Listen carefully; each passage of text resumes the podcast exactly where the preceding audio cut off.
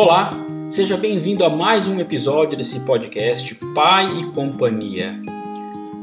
Eu sou Cris Mazola e hoje nós vamos falar sobre Crônica de Pais e Filhos, parte 4.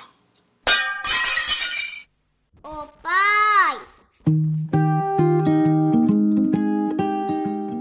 Hoje eu tenho muita satisfação de indicar um texto de uma pessoa que eu sigo e leio muito uma referência no assunto, Marcos Piangers.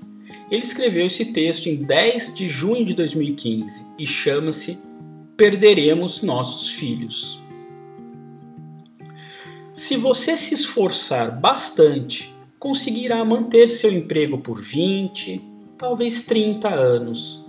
O mesmo vale para o casamento. Com muita dedicação, chegará até as bodas de diamante passará uma vida ao lado de alguém. A saúde também pode durar décadas. Você pode chegar até os 100 anos de idade. Basta uma série de privações e abandonar por completo tudo aquilo que te faria querer viver até os 100 anos de idade. Mas tem uma coisa que você não consegue manter, independente de esforço ou dedicação pai algum consegue manter seus filhos pequenos, inevitavelmente eles crescem e dolorosamente se envergonham da época em que eram crianças. Se antes adoravam dormir na mesma cama, agora querem um quarto só para eles. Se antes pediam companhia para desenhar, agora querem o próprio smartphone. Se antes queriam histórias antes de dormir, agora voltarão tarde de carona com os amigos.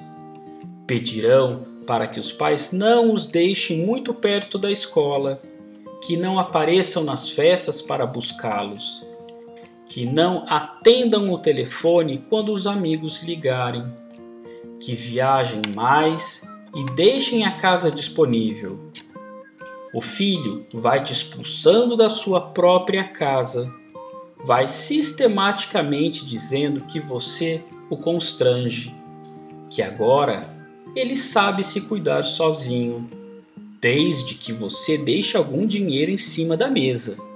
Não importa o quanto se esforce, você perderá seus filhos em algum momento dessa sua vida.